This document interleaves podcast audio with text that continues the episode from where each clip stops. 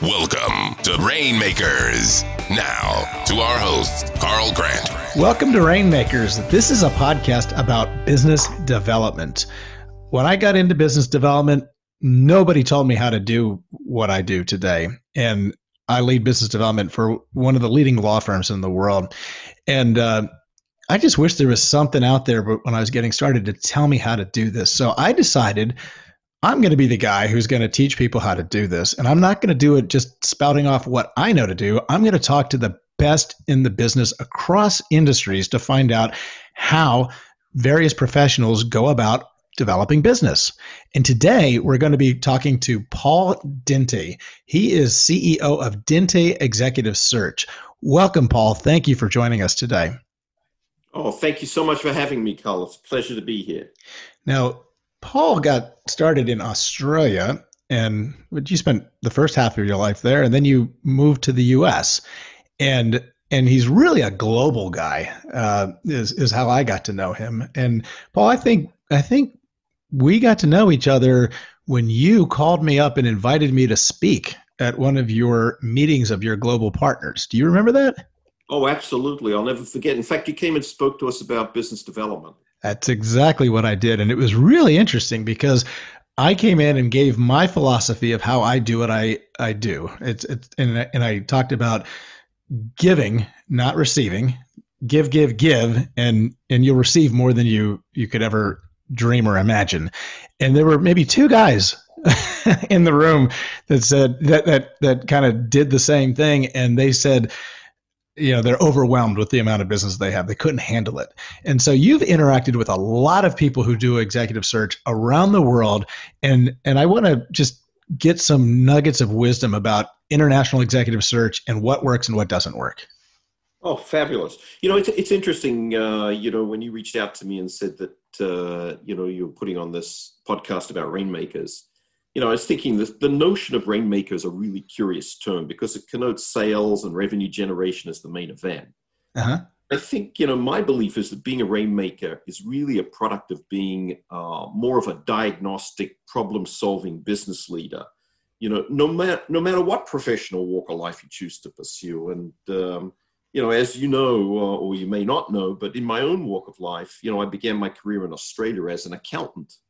And some people might think, well, that's the furthest profession from sales and revenue recognition because, you know, accounting is an historical event where you actually count, analyze, uh, document sales and revenue generation of others. But what I realized early on is that my source of energy is from people and not numbers. And I think I really enjoyed, Carl, learning about other people's stories because everyone has a story. You know, everyone grew up somewhere, everyone went somewhere, everyone had a coincidence that took them somewhere else. Um, and I always found it interesting, you know, to learn and to listen from others. So, you know, when I came to the United States uh, almost 30 years ago, you know, I sort of stumbled into executive search. Uh, I actually came here with an Australian executive search company to start their business in the US. And so people think of search people who have these wealth of networks and contacts and relationships that have endured for years. Well, I actually came here knowing nobody, uh, knowing no companies, having no clients, and having no candidates. And so, wow. you know, from from yeah, no, that's daunting. I've I've gone into New York City where I didn't I didn't know anybody, and I'm used to walking into a room and and knowing half the people in the room, and it's it's overwhelming to walk into a situation like that. How did you go about developing your first first relationships? Well, you know, the the the key for me was, you know, I'm I'm always a person who not only is excited about the people I know, but more excited about the people I'm yet to meet. And so, what I did in my first few months is I basically uh, you know, met with a few people who became some mentors for me in helping me to sort of navigate the market space. And, you know, I would get meetings and go and talk to people and learn about their businesses and learn about, you know, especially the, the Washington, D.C. arena. And it became very clear very quickly that this market space was, you know, a centerpiece for defense, government contracting, um, technology. And so I started to meet some people along the way and I'll never forget, I had one situation where I went and met with a chief human resource officer of a public company. And I got introduced to him by someone who suggested I go meet with him. And I went and met with him. And after about 10 or 15 minutes, he leaned into his left hand drawer and he pulled out a wad of business cards with a rubber band around them. And he said to me, Let me just understand, you just hopped off the boat. You don't know anybody. These cards here are all my executive search relationships. Wow.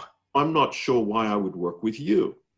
Well, I must have said something because about a month or two later, he called me up and he said, We have a vice president of engineering role based in Los Angeles, and I'm going to give you a shot. And not only did he give us a shot, but over the next four years, he gave us 35 searches. Wow. So, what did you say? What, how did you, how did you convert I, I must him? have said something crazy like, you know, put another shrimp on the barbie or something. I don't know what I said. but I, I think I really said something along the lines of, I'd really love an opportunity to help you. I'd really love an opportunity to support you. And if you think there's maybe just like a homework assignment I can do for you to give you some insights to the market, I'd be more than thrilled to do that. And so it's it's it's being able to connect with people, you know, where you can help them and you can support them. And I think what I've realized in executive search is that you know, executives, the best executive search people aren't rainmakers per se, or aren't sales or BD people, but they're problem solvers.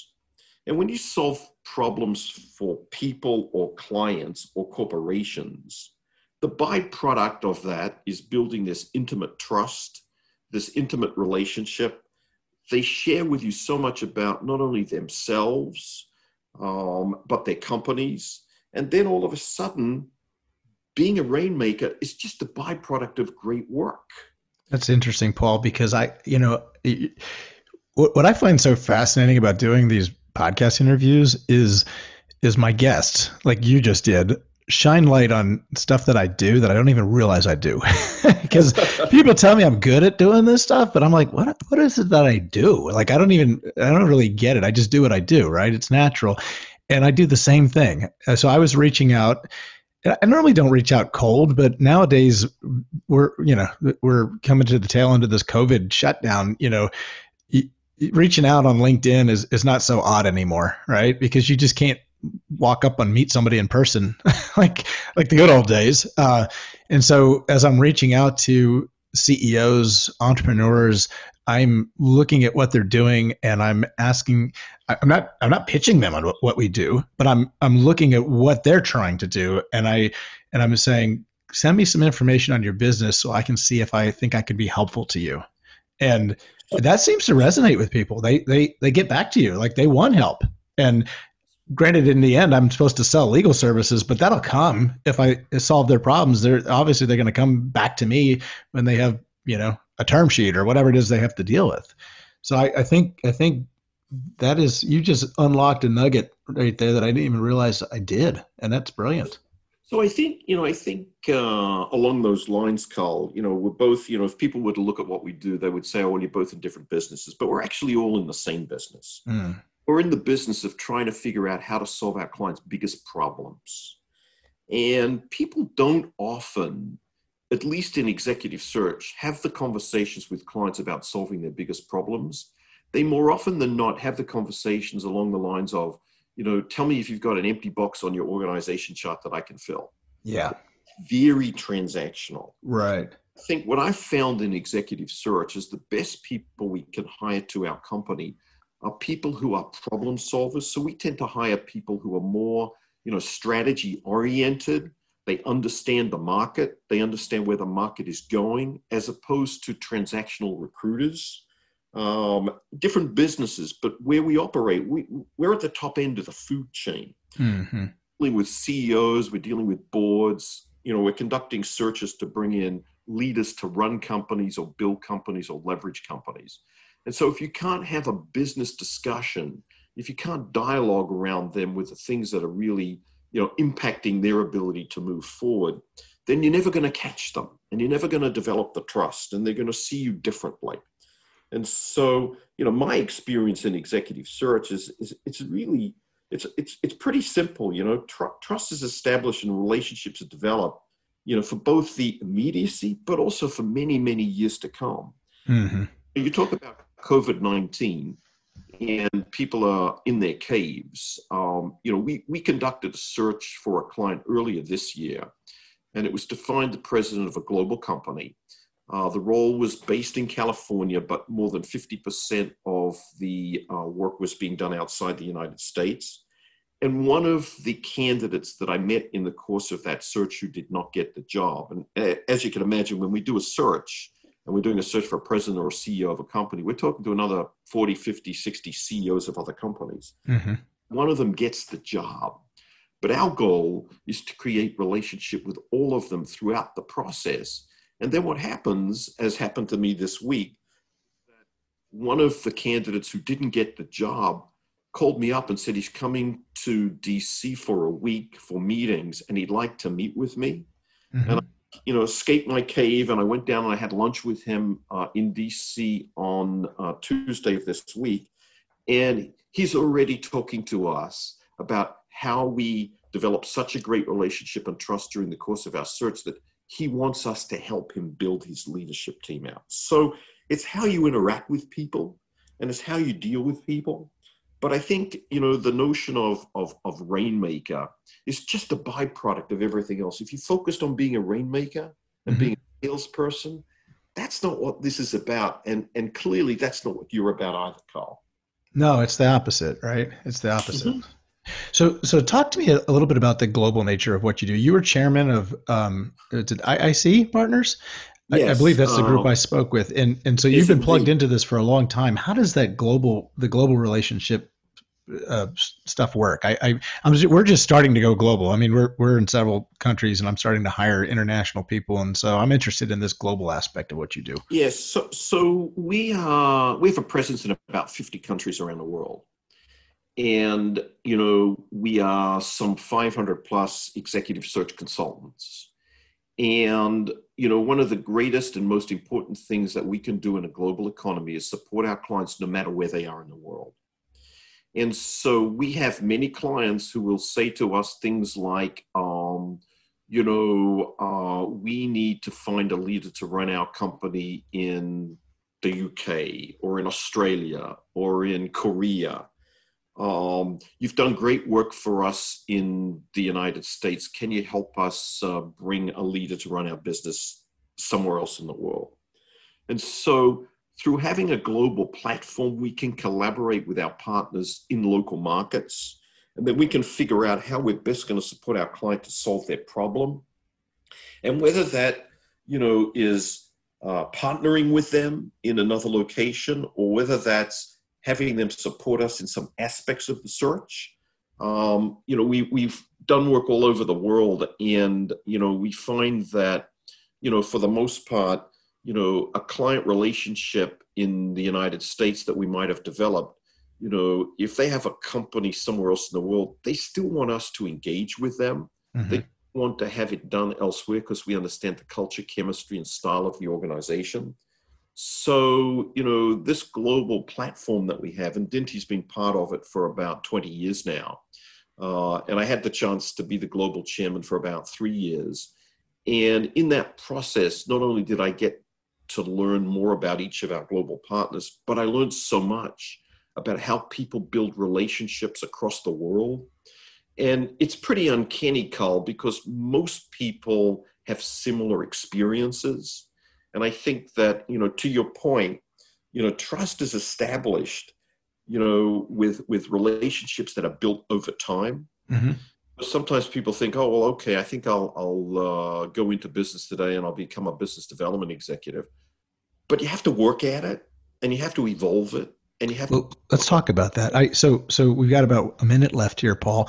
For for oh. the young person or the student uh, who maybe the accountant who's who's decided that he or she doesn't want to be an accountant and they're listening to this right now and they say well i want to do what he does. Where do they start? So you know the notion that i live by is if you're going to eat an elephant it's one bite at a time. Mm-hmm.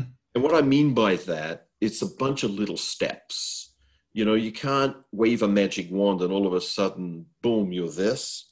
but I think I would I would encourage you know uh, you know early generation you know professionals who are looking to build long lasting you know careers in some form of relationship development or business development is to identify a role with an organization that's going to expose them to client centric organizations and i think you know in professional services in particular you know, whether you're a law firm, an accounting firm, an executive search firm, or anything else similar to that, you know, you're going to be going into an organization or a consulting firm. You're going to go into an organization where business is done by working with a whole variety of different kinds of clients. Because in that experience, you'll first learn about different industries, different sectors of the market.